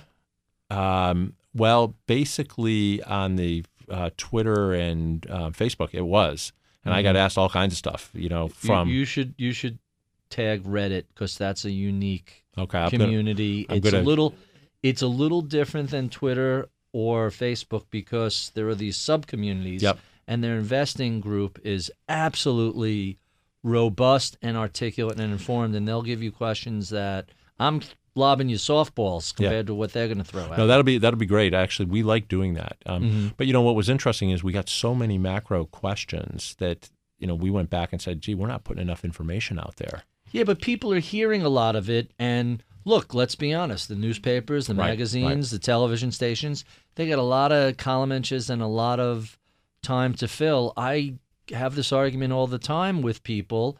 Hey, how did the sequester affect your your portfolio? No impact. Right. What's the GDP of Ukraine? It's about a year's GDP of Ukraine is about two days, a day and a half of U.S. GDP. And every time, oh, what's going on with the Israelis and the Syrians? Every time one of these things come up, not to be look, there's real human tragedy involved in all these Right, stories, right. and I'm not I'm not downgrading or ignoring that, but from a portfolio manager's perspective, the question is always, what is this going to do to global economic activity? How is this going to impact So- revenues? Right. So I so first of all, I couldn't agree with you more, and and I actually think that's the education that has to take place. So when I said we were getting more inquiries around it, um, what we've tried to do with it is put out the information with a and here's what it means and here's what it doesn't mean, and generally it's don't let it change your portfolio allocation at all, which is you know sort of your basic message. You know, Art Cashin tells this delightful story. He's been on the floor of the New York Exchange for 50 years. And he tells the story about a, back then, supposedly the specialists all got the inside dope. They got the real story. And, and a rumor circulated that the Russians had hit the button, the, the Soviets, and that the nukes were on the way and we all had eight minutes to, to live. So Art runs around and tries to get a short off to sail into the nuclear Armageddon and he go couldn't get it executed and he comes to his boss and says i tried to short the market in, in light of the rumor i couldn't get it done. And the boss says art when we find out the nukes are coming you want to take the other side of that trade. You want to get long. Why do i want to get long? Because if the nuke hits who cares? But if the rumor turns out not to be true we're long and the market comes snapping back. And that's just goes to show you how ridiculous those That's macro a great- trades are That's a great story. I- ha- you know, how is anybody going to trade on any of this stuff? You know, uh, it's been a somebody puts this out. I can't remember who it is. I'll I'll, I'll dig it up and send it to you, where they have this chart of the past fifty years.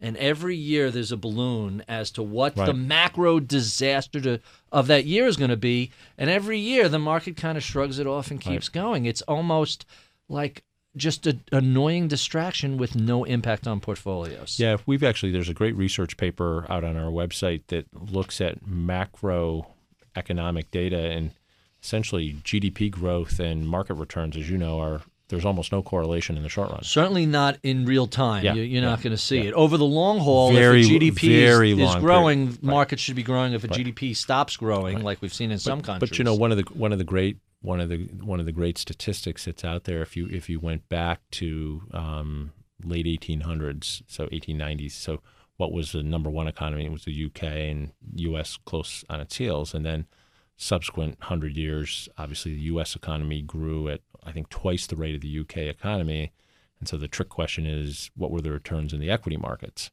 I think they're almost identical. Yeah, they're very a- similar, Within a tenth of, within a tenth of a percentage point. so much for GDP. Well, and you sort of you sort of peel the onion one level, and it's like, well, really smart UK companies made their money in the U.S. Of course, they became global. They and, became and that- global. That, makes a lot And- of sense. Yeah. So let's talk a little bit about active management because that's an active management question. So everybody knows Vanguard for indexing, but we mentioned a third of your funds are active. And the key question is not only active, but very successful track records. So, A, why has Vanguard active funds been so successful? And I think I know what your answer is going to be, but So I what makes what makes your active better than the average active? So I, I think there are um, two big factors. One is we run our active funds at a lower cost than everybody. That's a huge, huge, a huge, it's a drag. huge advantage. You're eliminating that drag from from active. Second, um, we didn't think we could attract all the best active talent to Malvern, Pennsylvania, as bucolic and beautiful as it is. And so, for all of our active equity funds, we actually travel the world and look for the best sub advisor. So, much like a foundation or an endowment would do, if you're looking for a large cap growth manager, who's the best large cap growth manager you can find? So, we go and we, we have a team that does nothing than, but that. And we, So so how do you set these guys up? It's it's they're in London or they're in Hong Kong or they're in Los Angeles or San Francisco, and you basically say you're going to run your fund out of the Vanguard San Francisco office? No, so you're going to run your fund. We're we're going to you know we're going to do all the back office, all the administration. You're going to just manage money, and um, you know they'll transmit um, data to the custodian and so forth. You know, or you know they'll do their own trading and so forth, but it'll be a Vanguard fund, and we'll be the distributor. And basically, our premise is if you do a really good job over the long run, our clients are really smart. They'll probably invest more with you. And so, you know, the outside managers love it because they don't have to do any service, they don't have to do any marketing, any sales. All they do is run money. Mm-hmm. We're like, they most of them tell us we're their best institutional account. Huh, that's really fascinating. And so, what's the team like that goes out looking for these people? So it's a, it's an experienced group. Um, typically, um, all you know, mostly all CFAs at this point. Um, a, a, number of them have actually worked um, before they came to Vanguard. They might have been working for a consultant. So you know, an Ennis Knupp, for example, or somebody like that who's you know really good at manager selection. A lot of them have been homegrown though, but Mm-hmm. um, really highly trained. And um, we just put a lot of time and energy. And, and again, this may surprise you, but um, so we have 31 firms. They run about 75 mandates for us. Um, and there's a small group of um, our executive team, a subset of my executive team, but this includes me along with the, the senior members of this portfolio review department that I just described. We'll do 100 manager meetings on campus a year um, at a minimum. So these firms will come and spend an hour, an hour with uh, me and my team, and then half a day with the broader portfolio review group and we'll put them through their paces. And of course, we'll do things in their office as well, but we bring them in formally every year. And then, of course, they're in front of our board um, on a rotating basis as well. So there's a ton of rigor that goes on, and it's very senior management, a lot of senior management time. And I've, I've even had a couple of my directors say to me, Gosh, you guys spend an awful lot of time. And I said, This is what we do. I mean, this is the most important thing we do on the active side is select managers. And mm-hmm. so we invest. And you're not selecting emerging managers, so to speak. These are fairly seasoned people. Yeah, although you know we've we've we have found a few firms um, in, in early in their in their um, existence, but they generally were seasoned people who spun out um, of bigger it. firms, and you know some of our most well known um, managers actually started that way. Do you find active is better in less efficient markets? And what I mean by less efficient, emerging markets, distressed, small cap, where there there's not a lot of coverage and there's opportunity there, or is there something else going on in your active? So um, the, the short answer is we don't see you know we don't see in those quote unquote less efficient markets. Um, and i think the reason for that is costs are so much higher there that you know tr- even trading costs uh, it's such a drag. You know when you look at index results versus um, small cap active for example it's it, it's it's not quite the same extreme as in the large cap but it's close um, but we um, the, the the things that we see are um, they're they're- more soft.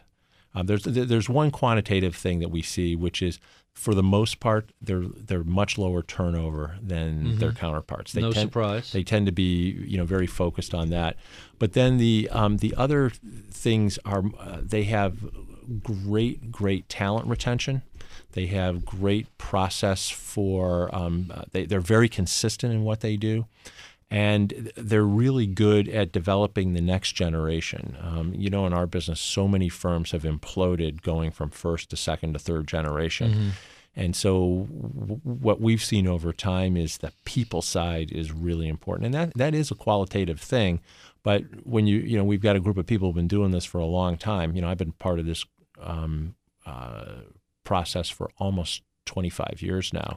So I've seen a lot. It doesn't. I, I'm going to make my share of mistakes, but I've seen a lot, and many of my peers have been involved for you know 15, 20 years.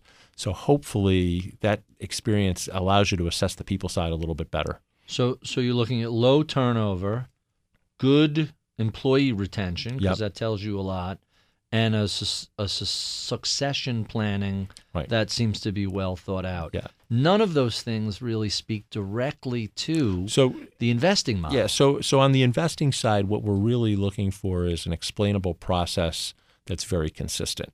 And again, I'll give you, I'll oversimplify, but if if someone says I'm a bottom up stock picker, and you know we don't think about sector allocation, we don't think about um, the benchmark at all, et cetera, et cetera. When you do a portfolio attribution analysis, and let's say they've outperformed them, outperformed um, a broad market by 200 basis points, and you see when you do the attribution analysis, there's no nothing from stock selection, and it's all from sector selection. It's all because of what sectors they were in. Well, you may you may be happy that you have 200 basis points of outperformance, but you have it for the wrong reason. So you're that's something that actually would raise a flag with us. Is that's not what you say you do.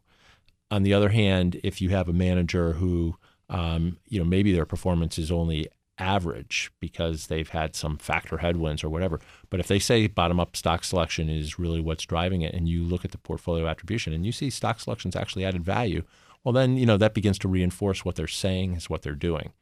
And then, you know, we really do roll up our sleeves and, you know, we meet with the analyst teams and we get into, you know, how does a good idea get into the portfolio? How does an idea get out of the portfolio? What, you know, what, what are you looking at next, et cetera, et cetera. So we actually get into a lot of the, the weeds around the portfolio.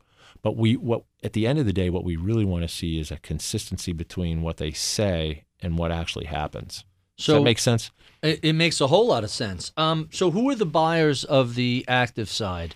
If everybody knows you as the indexer in chief, who are the ideal investor buying a Vanguard active fund? So we, we see a lot of um, we, we see a lot of investors on the, our retail direct side, um, you know, the do-it-yourself investors who do a combination of they'll build a core portfolio around an, an index strategy, and then they may add one or two or three of our active funds, almost like a core satellite kind of Sure. approach.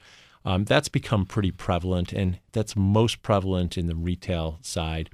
The 401k side um, used to follow that trend as well, but certainly the last five years, the advent of target date funds has changed some of that. So we see a little less interest there. You know, on the advisor side, you know, our financial advisors with whom we work, um, many of them employ that kind of strategy where they mix indexing and active. But historically, I think they've looked to us more for our indexing prowess than our active prowess. Well, it makes sense because if you're looking for low cost, and that's what you want to, that's what you want to focus on. That that's where you're going to go. So let's talk a little bit about. I know I only have Yeah, you for cool. so many to- so many minutes left, uh, and I want to get to a few of my favorite questions. So since you've joined Vanguard, what has changed at Vanguard, and since you've become CEO, what changes have you implemented? So, you know, um, I joined in 86, and, um, you know, obviously the biggest changes have been, um, you know, the, just the growth and scope of what the we scale do. has the it- scale. that, that's a, has to be immense to have had a front row. It- I mean, that's hard to imagine having a front row seat to when you joined. How big was Vanguard? Vanguard was um, under a thousand crew members, people, Right. and um, less, just about 20 billion under management. So you've been there from 20 billion to 3.1 billion trillion. 3.1 That, trillion. that's that's unfathomable of a, a growth thing to so, watch. so the breadth and scale of what we do is, is certainly huge. Um, the change in technology has been breathtaking. I mean, Breathtaking. You know, it, the biggest technological innovation when I joined was the 800 toll-free number, and you know now 90% of all transactions are conducted on the web. Um, and That's then amazing. and, and and you see people doing all this stuff with smartphones and tablets, and it's just incredible to see. So that's that's been a huge change. You know, the third change has been actually the adoption of indexing. Um, So you, you'd say, wait a minute, you invented the first index fund in '76, but we only had one index fund when I joined. We were in the process of rolling out our second one, and no one had really come to the party at that point. Um, you know, we were still primarily an active shop. And to see the adoption of indexing as a major force in the mutual fund space, um, you know, we always believed it would take hold, but I'm not sure even we saw it taking hold uh, to the level that it's that it's gone. So that that's had a, a pretty profound change. And then um, probably the the last thing, um, and then we'll get to the second part of the question is um, the globalization, and you know we've globalized our investment thinking. Um, so we you know we we are very heartily recommending people, you know, check their home bias at the door and Right. really diversify globally. And If it- we if we look at Europe and we look at emerging markets, somewhat less expensive than U.S. markets. yeah, I, I, mean, EM much exp- even after the most recent run up, still it- cheaper than here. it- it's again, it's a great case for why you want to be globally diverse um, in your portfolio, and um, our client base is increasingly uh, becoming global. Um, you know, we've got a pretty significant footprint in Australia, Hong Kong, uh, the UK, Canada. Um, you know, we serve Europe from uh, the UK. So we're seeing, you know, our ability to take our story to many disparate markets, um, and that's been pretty exciting to watch. And that's really happened in the last five years. So you mentioned um, almost ninety percent of your transactions are digital. What are you guys doing with all that data? I would imagine that the ability to take the reams of quantitative metrics that are developed in house just from your own client transactions and look at it geographically in the US, look at it globally, look at how people are using that um, interacting with Vanguard, have you guys come up with some interesting ways to slice and dice that? Well, so I, I would tell you we're probably uh, not as far along in that as you would think and hope. Um, in some ways, um, you know, one you've got all the privacy issues, so you want to make sure you have your structures to protect privacy. But I think the big data concept that a lot of people are talking about is probably the next going to be a really important thing going forward.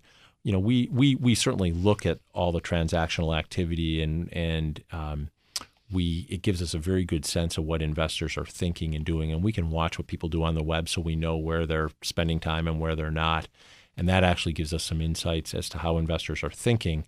But um, we probably are in you know the second inning of that game, if you will. Really? Yeah. So I think there's just immense amount more that can be done.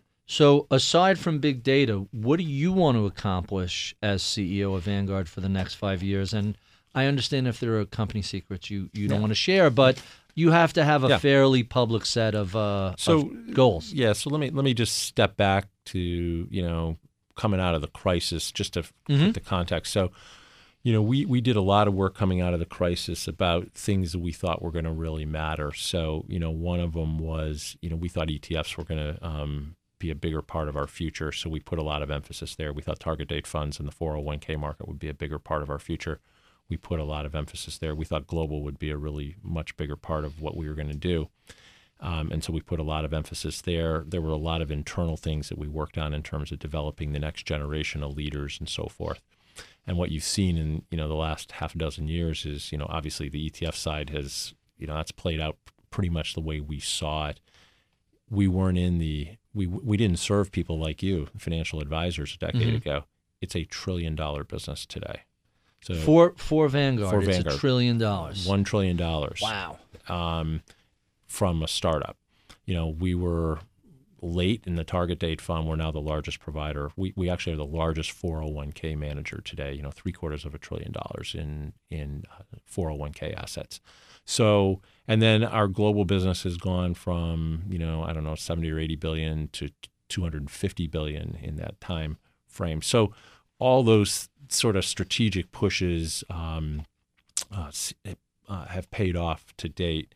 Um, and then we did a lot of internal things, as I said. And so going forward, um, I think the ETF phenomenon is not done. So I think ETFs um, are not only going to be front and center in the U.S. I think they're going to be more prevalent around the world. We're seeing um, Are, are they not especially prevalent overseas? Like They're- they're when you look at Asia, you look at Europe. Are people not buyers so, so of, in, in, of that? In, in pockets of Europe they are, but um, they haven't really taken hold the way they have here. So we Huh. think that's coming, and we think the indexing story broadly is coming around the world because it's still a ti- it's less than five percent of all assets under management outside the U.S. So I think that's a huge opportunity. Um, so the whole global, so ETFs, global. Um, I think this um, intersection of robo and personal advice, we're calling our personal advisor service, is going to be a really big thing for us um, the next five years. And then I think um, maybe it, it, may not sound as big. There's a lot to be done on the technology front to make us even easier to deal with. And um, so some of that will be more evolutionary than revolutionary. But so much of what we did over the last decade was focused on making the PC experience better, and our website's really robust, as you know. We got to we have to have smartphone and tablet technology that's equally robust. We're, I think we're sort of leading in that, mm-hmm. but I don't think it's anywhere near where it needs to get. So um, you should expect a, a, a, lot there. And then the last thing I would say is um, we're not done on the cost side. So uh, you think you can extract more costs, make things cheaper? I, I do. I so do. more Vanguard effect. You're going to raise the bar and make everybody else we, come we, to you. We we we, uh, we we think we need to keep raising the bar on that because again, um, it's certainly a institutional in your DNA part of part of the corporate culture, but you guys have an enormous advantage. You're so far ahead of just about everybody right. in that space. Why not press that further? Well, and you know the other, as I, mentioned Andy Grove earlier, and this, you know, um, uh, the idea about the par- only the paranoid survive. You can't get complacent. Mm-hmm. Um, you know, we, there's a lot of tough competitors out there. They're not going to just roll over and say, "Oh, Vanguard's won the game; it's over." I wish they would. Um, i would be happy if, if, if markets don't work that That's way. not the way markets work, and that's what I love about you know. I mean, so uh, you know, you have to suit up every day. You you don't sound like a guy. Hey, we have three trillion dollars. I'm just going to kick back and. Uh, I, I, you know, we our team goes to bed every night nervous about what tomorrow's going to bring, and I think it's a really healthy, um, healthy thing for us. So you know, you can't. Um, Jack Brennan, who I know you, you you spent some time on this very, you know, doing the same thing. Mm-hmm. Jack had uh, his favorite saying, I think, um, was um, "Complacency's the seven deadly sins all rolled into one," which all I think is one. a Justice Brandeis. I think was the originator of it, and Jack used to preach that to us, and you know, I think it's part of our DNA at this point. So, in the last few minutes we have before, because I know um, your associate's going to be jumping up and down any second. Let me let me give you my final three or four questions that I ask everybody, and I, I know this is going to be um, really interesting. First, what sort of advice would you give to a millennial or someone just starting out their career, whether it's in the investment business or just more broadly? So more broadly, um, you know, to me, it's all about save early you know, actually, let me back it up. live below your means. You know, whatever you think you can afford, just notch it down a little bit. Save more than you th- you think you're going to need. So be very aggressive early, and then get exposure um, to you know a highly diversified portfolio. If you're young, if you're a young millennial, you should be mostly equities. Um, volatility is your friend; it's not your enemy at this point. Be very global, and and and then you know obviously we're going to say pay a lot of attention to cost. But I would I would really start early and try to save as much as you can early. It makes a huge difference. You know, we just had this conversation the other day. I think back about my cars that I had when I was I'm a car guy early in my career, and in hindsight, who really cares what you're driving? Right when you're just starting out. You're supposed to be broke. Right. And and, and it's just, you know, if you do it on the front end, it, it, the compounding effect is just amazing you know, for somebody coming into our business, um, I would say uh, really important to develop a global perspective. Um, I still see it. It's it, it's getting better, and home country bias is everywhere. It's, it, it's it not is. just here, right. and in the U.S. It's not as bad because the U.S. is about half right. of the global market, so it doesn't show as much. A little easier. But, but, if you're in the U.K. where you're right. six or seven percent of the global markets, and fifty percent of your equity exposure is local that's a problem. Right. So if you're going to be if you're going to be in our business, you've got to develop a global mindset. Two, um, you got to work really hard. Um, I think it's you know I think it's going to get even harder. And you know whether you're on the business side or the investment side, hard work really really separates people. Um, and then three, um, you know, line yourself up with uh, organizations that really uh, put integrity above all else. Um, our business um, you know, a lot of really good people, a lot of really good firms, but you know, there's some stuff on the margin that you just is not good. And I think if you're young, pay a lot of attention to that early on, um, and, and you know try to find the firm who's got a value system that really matches up with your own. So my my second to last question, I kind of asked you already, so I'm going to change it up. I was going to say what has changed for better or worse since you've joined the industry, but we've really talked about that a lot. So let me mix that up a little bit and say what changes would you like to see take place going forward in the industry? So look, I, I think the industry uh, again it's not going to shock you the the, the cost side, um, and and it's it's not just about price. By the way, it's about value. It, uh, the industry really needs to think about what value are we providing, and um, there's there's an immediate reaction when you say low cost to you know um, people people flinch. I think the value, you know, you have to understand your value proposition, and, and I don't think everybody does that as well as they should. Um, you know, you don't have to be the low price guy all the time if you're really adding something um, that's valuable to a client at, at, the end of the day. So I think people need to really understand the value side of their equations better. I'd also like to see um, uh, the industry a little bit more focused um, on the long term. You know, a lot of firms, despite the fact that they talk long term from an investment perspective, they run themselves very short term with a very short term orientation.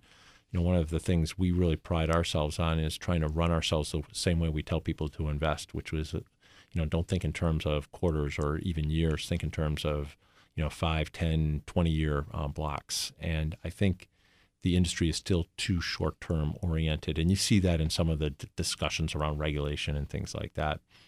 You know, I think the third thing, um, you know, for the industry um, to real to really focus on is the people side. Um, and, and, this is going to sound um, a little bit um, uh, uh, paternalistic, perhaps, but mm-hmm. you know, when I, I, I talk to a lot of young professionals in the business, and it's a wide distribution of experiences in terms of whether they really feel satisfied or not. Mm-hmm. And I, I think it's really important that um, for you know you, you, know you know in your own work having a purpose that matters mm-hmm. really makes coming to work every day better.